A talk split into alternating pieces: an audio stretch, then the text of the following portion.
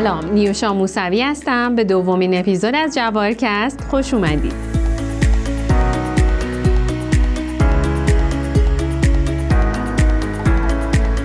در قسمت قبلی در مورد جواهرات معاصر اروپا صحبت کردیم و در این قسمت می‌خوایم در ادامه مبحث قبلی به تاریخچه جواهرات معاصر ایران بپردازیم. مهمان این قسمت محسن امینی هستند که در اپیزود قبلی با ایشون آشنا شدیم. محسن امینی مدرس، پژوهشگر و طراح جواهرات معاصر هستند.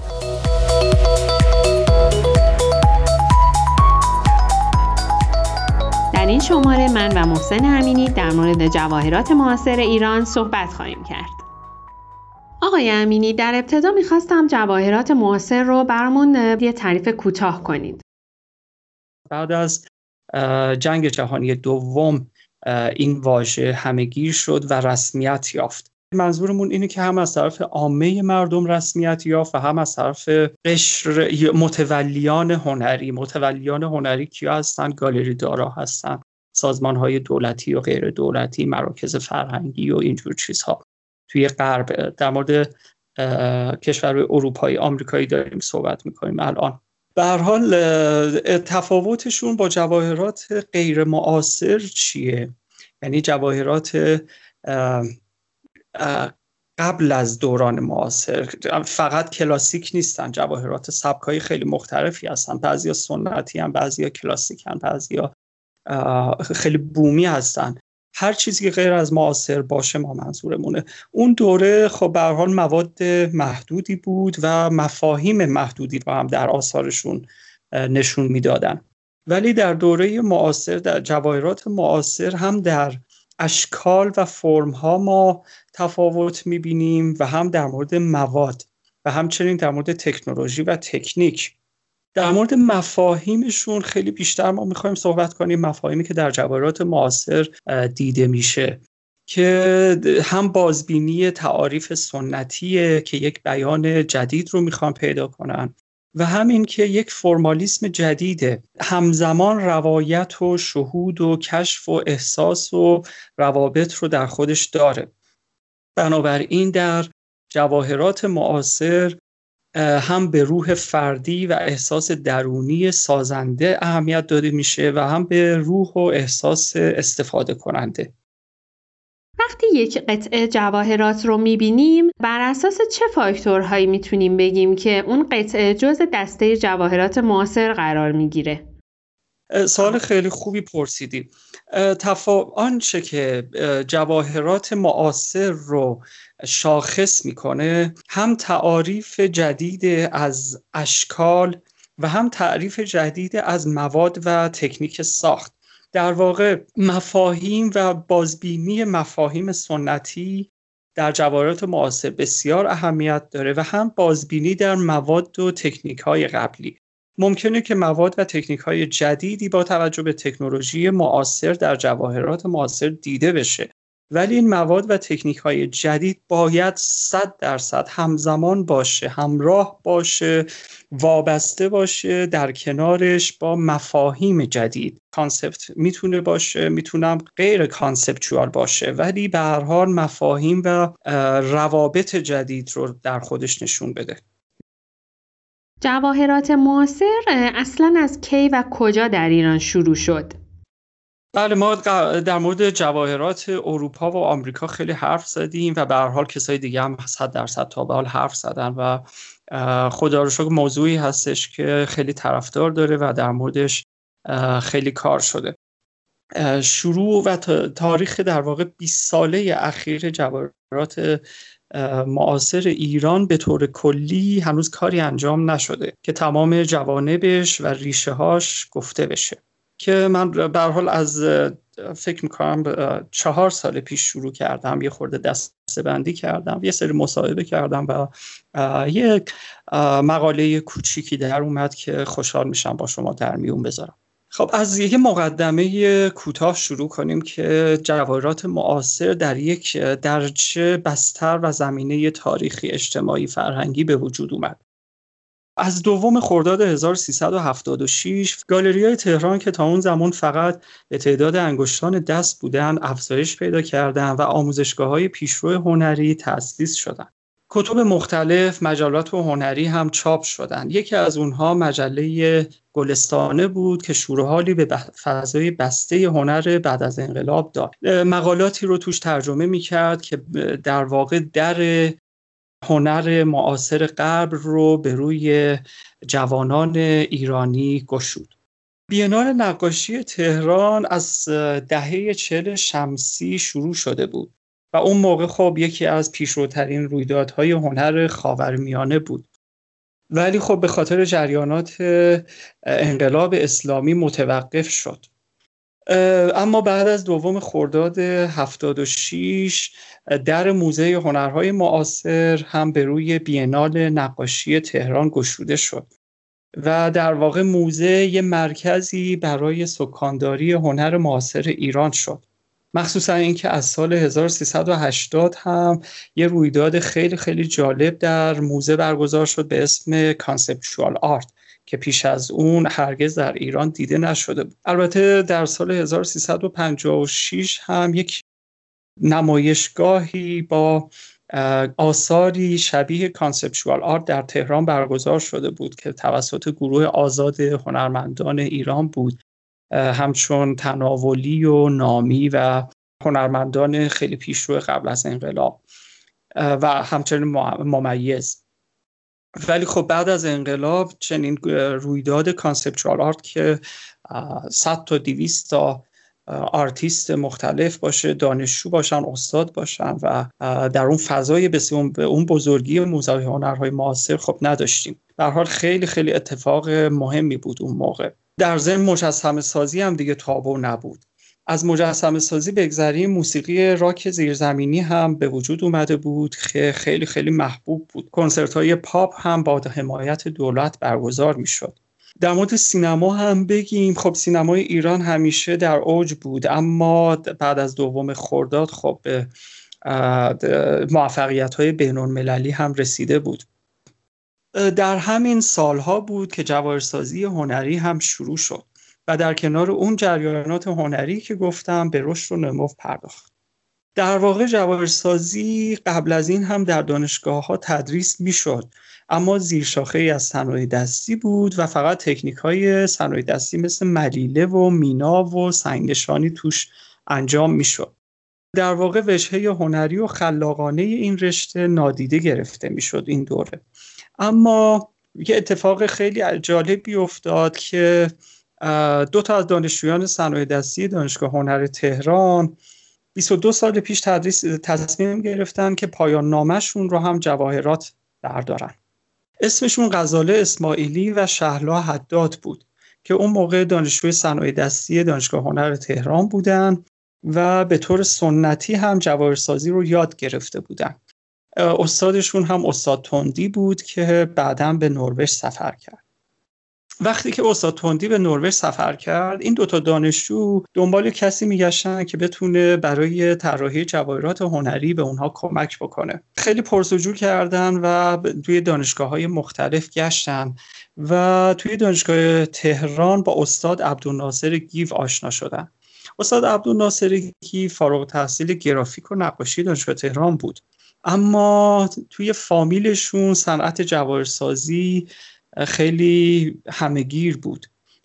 در واقع تجربیات کارگاهی توی کارگاه های جواهرسازی فامیلیشون داشت و همین که خودش هم دانش هنری داشت که تونست این دوتا رو با همدیگه ترکیب کنه و یه تعریفی نوع از جواهرات ارائه بده. این تعریف جدید برای غزاله و شهلا خیلی جالب بود و تونستن علاوه بر پایان نامه خیلی خیلی درخشانشون بورس تحصیلی فرانسه هم بگیرن. از طرف دانشگاه هنر به فرانسه برن. اما اونا قبل از اینکه از ایران خارج بشن چند تا نمایشگاه هنری هم برگزار کردند که در واقع میشه گفت اولین نمایشگاه های هنری جواهرات توی گالری های تهران بود. اون گالریا کدوما بودن؟ اون گالریا یکیشون در شهرک غرب بود گالری دریابهی و یکیشون در گیشا بود به اسم گالری مهرین که فکر می‌کنم هیچ کدوم از اینا دیگه الان نیستن. ولی به هر حال در حافظه تاریخی ما ثبت شدن و اولین میزبانان هنرمندان جواهرساز ایرانی توی اون دوره بودن. از سال 1378 کارگاه های توی دانشگاه هنر برگزار می شد استاد گیو دعوت شده بود به دانشگاه هنر و این رشته رو تدریس می کرد بعدا هم از طرف دانشگاه از زهرا و سوره و اصفهان و غیره هم تدریس دعوت شدن و جواهرسازی رو در اون دانشگاه ها هم تدریس می‌کردن. اما در سال 1381 خودشون آتلیه شخصیشون رو در چهارراه ولیعصر افتتاح کردن. این آتلیه شخصی به مرور یه مرکزی شد برای پرورش دانشجویانی که می‌خواستن جدیتر به این حوزه بپردازن. علاوه بر دانشگاه که یک کارگاه مقدماتی جواهرات رو آشنا می شدن ابعاد گسترده تری از این رشته رو هم کشف کنن. یکی از اون اولین هنرجوها خود من بودم و بعد هم سه تا از دانشجویان دیگه به اسم سمین هیدری، مناراد و متین صادقی.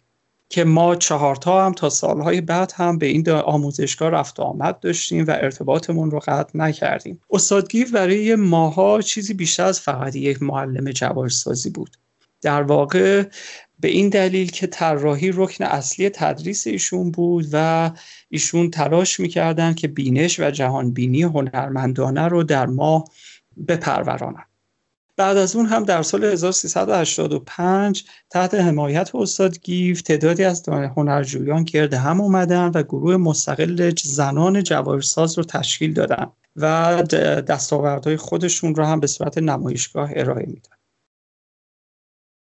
تا اونجا که من می‌دونم همچنان رشته به عنوان جواهرات معاصر در ایران نداریم آیا در دانشگاه به این حوزه اصلا پرداخته میشه؟ در اینکه زیر شاخه صنایع دستی البته ما در مورد دانشگاه صحبت می‌کنیم و آموزشگاه خصوصی و بیرون از دانشگاه هم در حال حاضر داریم که جواهرات معاصر رو تدریس می‌کنن. ولی اون موقع بله و حتی الان هم زیر, شاخه صنایع دستیه. منتها تفاوتش چیه؟ در کارگاه مقدماتی جواهر شما تکنیک های سنتی رو یاد می‌گیرید. ولی در کارگاه تخصصی که سال آخر برگزار میشه هر دانشجو می‌تونه انتخاب کنه یک متریال خاص و یک موضوع خاص برای کارش. و این از اینجا در کارگاه تخصصی شما می‌تونید جواهرسازی معاصر رو یاد بگیرید تحت آموزش استاد راهنمایی که به طور خاص به شما شما رو هدایت می‌کنه و شما رو آماده می‌کنه برای پایان نامه جواهرات که من فکر می‌کنم اکثر پایان نامه های جواهر که الان دانشجویان صنایع دستی انجام میدن اکثرشون موضوعات معاصر دارن و دیگه اون موضوعات سنتی نیستش. علاوه بر نمایشگاه های گروهی که بهتون گفتم اون نمایشگاه گروهی زنان جواهرساز نمایشگاه انفرادی هم دیگه به کم کم به چشم می‌خورد توی گالری های مختلف و هر روز هم بر تعدادشون افزوده می‌شد. مثلا گالری گلستان، گالری هفت سمر، آلی آریا جز اولین گالریایی بودند که نمایشگاه انفرادی جواهر برگزار می‌کردن. بعد هم گالری الهه و آرته و خانه هنرمندان هم اضافه شدن و البته مراکز دولتی و خصوصی هم به حمایت جواهرسازان جوان پرداختن. می‌تونیم بگیم ساخت جواهرات معاصر از مجسم سازان شروع شده مثل آقای تناولی و آقای گیو. بله خب سابقه جواهرسازی رو هم با همون هیچهاش در توی انگشترهاش داشت. ولی نه استاد گیو سابقه نقاشی و گرافیک داره و ولی خب این ترکیب بینش تجسمی ایشون با جواهر تبدیل شد به مجسمه و این خیلی بهشون کمک کرد به حال.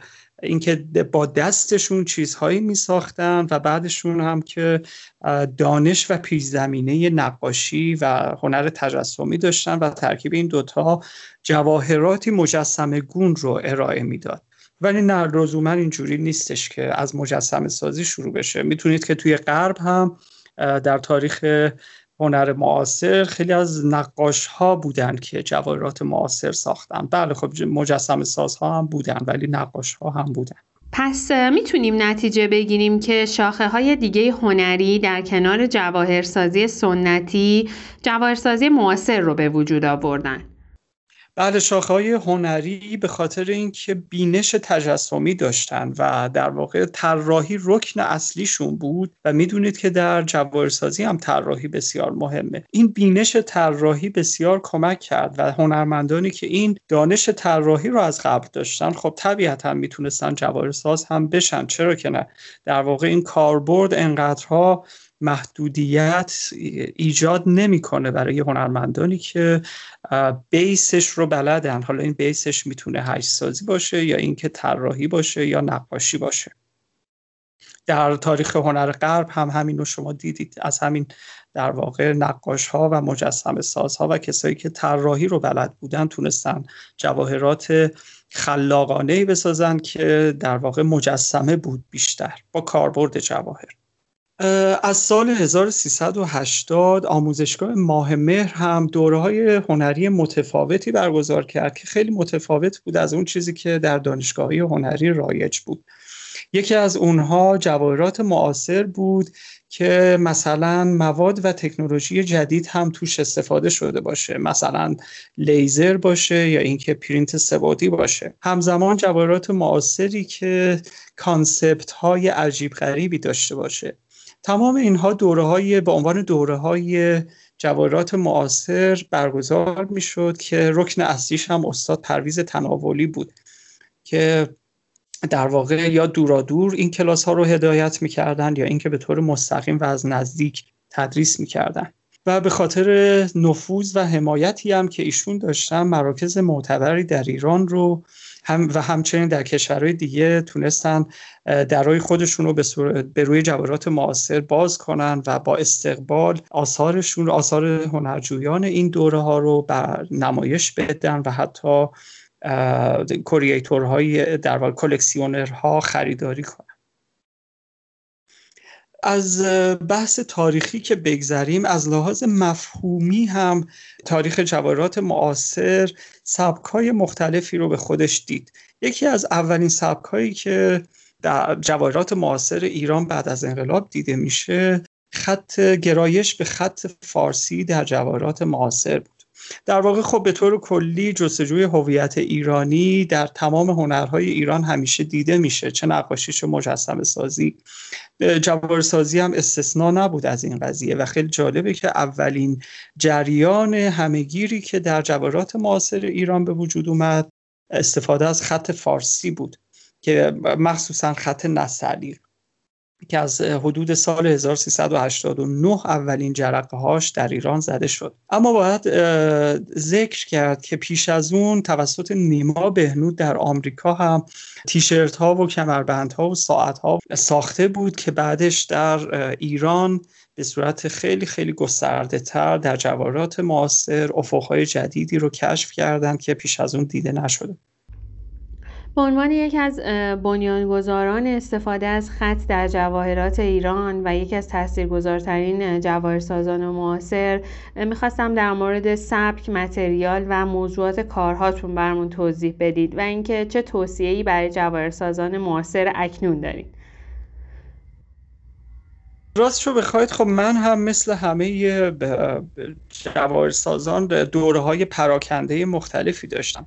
به حال ما دانشجو بودیم و این هنر هم تازه توی ایران اومده بود. یه دونه استاد هم فقط داشتیم که تا اونجایی که ممکن بود ازش یاد می‌گرفتیم. ولی بقیهش دیگه بر عهده خودمون بود که چقدر کتاب بخونیم و چقدر مطالعه کنیم و خبردار بشیم از اتفاقاتی که اون ور مرزهای ایران افتاده. در حال سبکای مختلفی که در جواهرات معاصر غرب داشتیم مثل کانستراکتیویسم مثل مینیمالیسم مثل مفهومگرایی مثل خیلی از سبکای دیگر رو اکثر ماها که جواهرسازی رو اون دوره یاد گرفتیم هم اون دوره ها رو طی کردیم. خود من یه دوره فقط کارهای فیگوراتیو داشتم.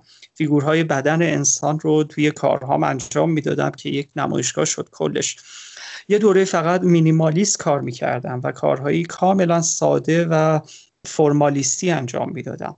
یه دوره خیلی کانسپچوال انجام می‌دادم و متریال های مختلف مفاهیم مختلف داستان های مختلفی توی کارهام داشتم. اما به هیچ کدوم از اینها به عنوان جریان مستقل و خلاقانه نگاه نمی کنم درسته که توی هر کدوم از این سبک ها من سعی می کردم کارهایی مخصوص خودم داشته باشم و این کارها کارهایی باشن که در درون من نزج گرفتن و رشد یافتن و به عنوان یک مجموعه ارائه شدن که دغدغه خاصی از من رو توش بیان می‌کردم. ولی خط فارسی داستان متفاوت بود که با گوشت و خون من آمیخته شده بود. یعنی یه دغدغه بود که از سالهای قبل شروع شده بود ولی جرأت انجامش رو هیچ وقت نداشتم. و به خاطر که کار کاری بود که شبیهش هیچ جا انجام نشده بود. و من اصلا خبر نداشتم که این قرار رو به کجا برسه. اصلا قرار که خط فارسی به صورت پیری به صورت حروف فلزی باشه که بریده بشه و به همدیگه جوش داده بشه.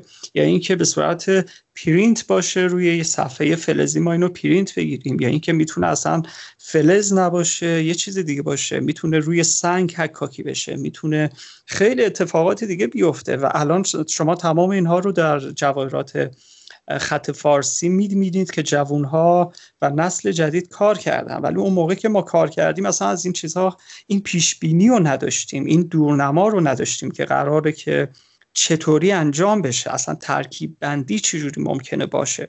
مخصوصا خط نستعریق که بسیار بسیار خط ظریفیه.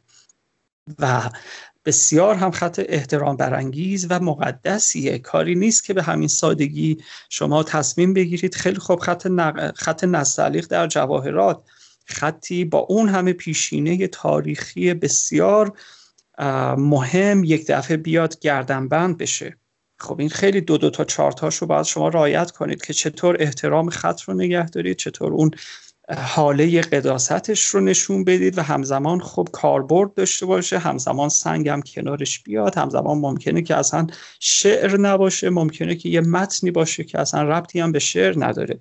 تمام اینا کاری بود که سالها طول کشید و خب اولین نمایشگاهاش که در سالهای 1389 و 90 شروع شد حدود ده سال پیش استقبال آنچنانی هم نشد. من خود من ممکن بود که تا سالها کاری نتونستم بفروشم یا اینکه اگر تونستم بفروشم خیلی قیمت کمی بود. ولی خب الان شما می‌تونید خیلی خیلی زیاد تولید کنید با تکنولوژی جدید و خیلی زیاد هم بفروشید.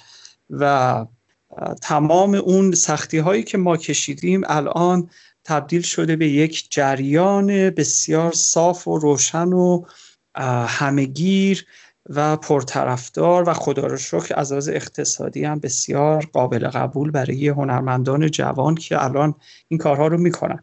حالا من به عنوان کسی که این کار رو شروع کردم واقعا خب فکر می‌کنم که ادامه دادنش اگر بر عهده جواهرسازان جوان و دانشجوها باشه اینا دیگه خودشون باید یه نقطه جدید رو کشف کنن و یه قدم جلوتر برن. در واقع قرار نیست که تمام قدم ها رو من و بقیه کسانی که اینو شروع کردیم ورداریم. ما چند قدم رو برداشتیم جاده رو صاف کردیم و انتظار داریم که قدم های جدید رو جوان ها وردارن و افقهای جدید رو کشف کنن و این جریان رو زنده نگه دارن و از تکرار کپیکاری مخصوصا استفاده از تکنولوژی های لیزر و کارهایی که دیگه خیلی خیلی شبیه به فست فشن شده. متاسفانه خب ازش حذر کنن و دیدگاه های جدیدی رو توی خط فارسی به مخاطبان نشون بدن الان حوزه جواهرات معاصر در ایران چه جایگاهی داره؟ به نظر شما جواهرات معاصر تونسته مخاطبان خودش رو الان پیدا کنه؟ از دهه 1390 تحت تاثیر ازدیاد دانشگاه ها آموزشکده های متعدد اساتید جوانی که وارد تدریس جواهرات شدن و همچنین گسترش ارتباط رسانه های ارتباط جمعی مثل فیسبوک بعدش هم اینستاگرام اقبال عمومی به جواهرات معاصر خیلی زیاد شد. هم مخاطبان این رشته افزایش پیدا کردن و همین که طراحان هم می‌تونستن شخصا خودشون آثارشون رو معرفی کنن در پلتفرم های مجازی و هم همین که خودشون هم آثارشون رو بفروشن. در واقع به مدد اینترنت حضور بین المللی جواهرسازان ایرانی خیلی آسونتر شد. کم کم در نمایشگاه های بین المللی گروهی هم آثارشون رو ارائه دادن و کم کم هم در سالهای اخیر می‌بینید که پایه ثابت نمایشگاه بین المللی جواهرات جواهرساز. همیشه فکر می‌کنم که یکی دو تا جواهرساز ایرانی هم دیده میشه. البته خب خیلی مونده تا اینکه جواهرسازان ایرانی بتونن مثل جواهرسازان چینی، هندی و آمریکای جنوبی حرفی برای گفتن داشته باشند در صحنه جواهرات معاصر دنیا. ولی خب به هر حال قدم های اولیش برداشته شده و من خیلی خیلی امیدوار هستم به آینده جواهرسازی معاصر ایران. مخصوصا اینکه جوارسازان ایرانی با همدیگه اتحاد خاصی دارن به خاطر اینکه اشتراکات فراوانی دارن و توی سبک توی هنرهای دیگه کمتر دیده میشه. همین که هنر جوارسازی ایران جوونه و همه هم توی اکثرا در یک رنج سنی هستن. حتی اساتیدشون هم تفاوت سنی آنچنانی ندارن با هنرجویان همه اینها باعث میشه که یه اتحاد و همبستگی بین جوارسازان به وجود بیاد که اینا رو متفاوت کرده از هنرهای دیگه مثل نقاشی و مجسم سازی و سینما و تئاتر که به حال سابقه طولانی هنری که اینها دارن در ایران. خب طبیعیه که نمی‌تونیم هم انتظار داشته باشیم اون اتحاد و همبستگی جواهرسازان رو داشته باشن. و به خاطر همین من خیلی به آینده هنر جواهرسازی ایران خوشبین هستم. و به هر حال هم ارگان های مختلفی هم دارن جوارسازان رو حمایت می‌کنن. آموزشگاه های بسیار زیادی در سطح شهر دیده میشه چه در پایتخت و در شهرهای کوچیک و بزرگ دیگه ایران که مرتبا دوره های مختلف هنری برگزار میشه. و بسیاری از استعدادهای جوان دارن رشد می‌کنن که من خودم چند تاشون رو دیدم و بسیار خوشحال هستم از اینکه در این دوره زندگی می‌کنم.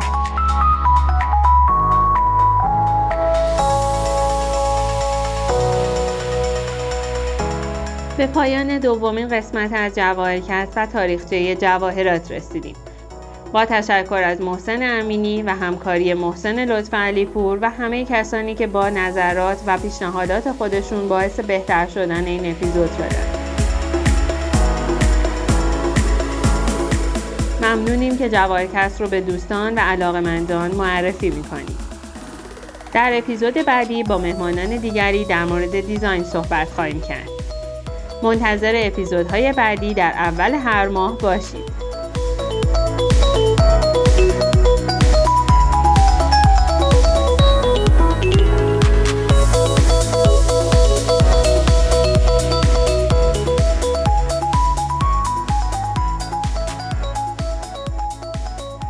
دی ماه 99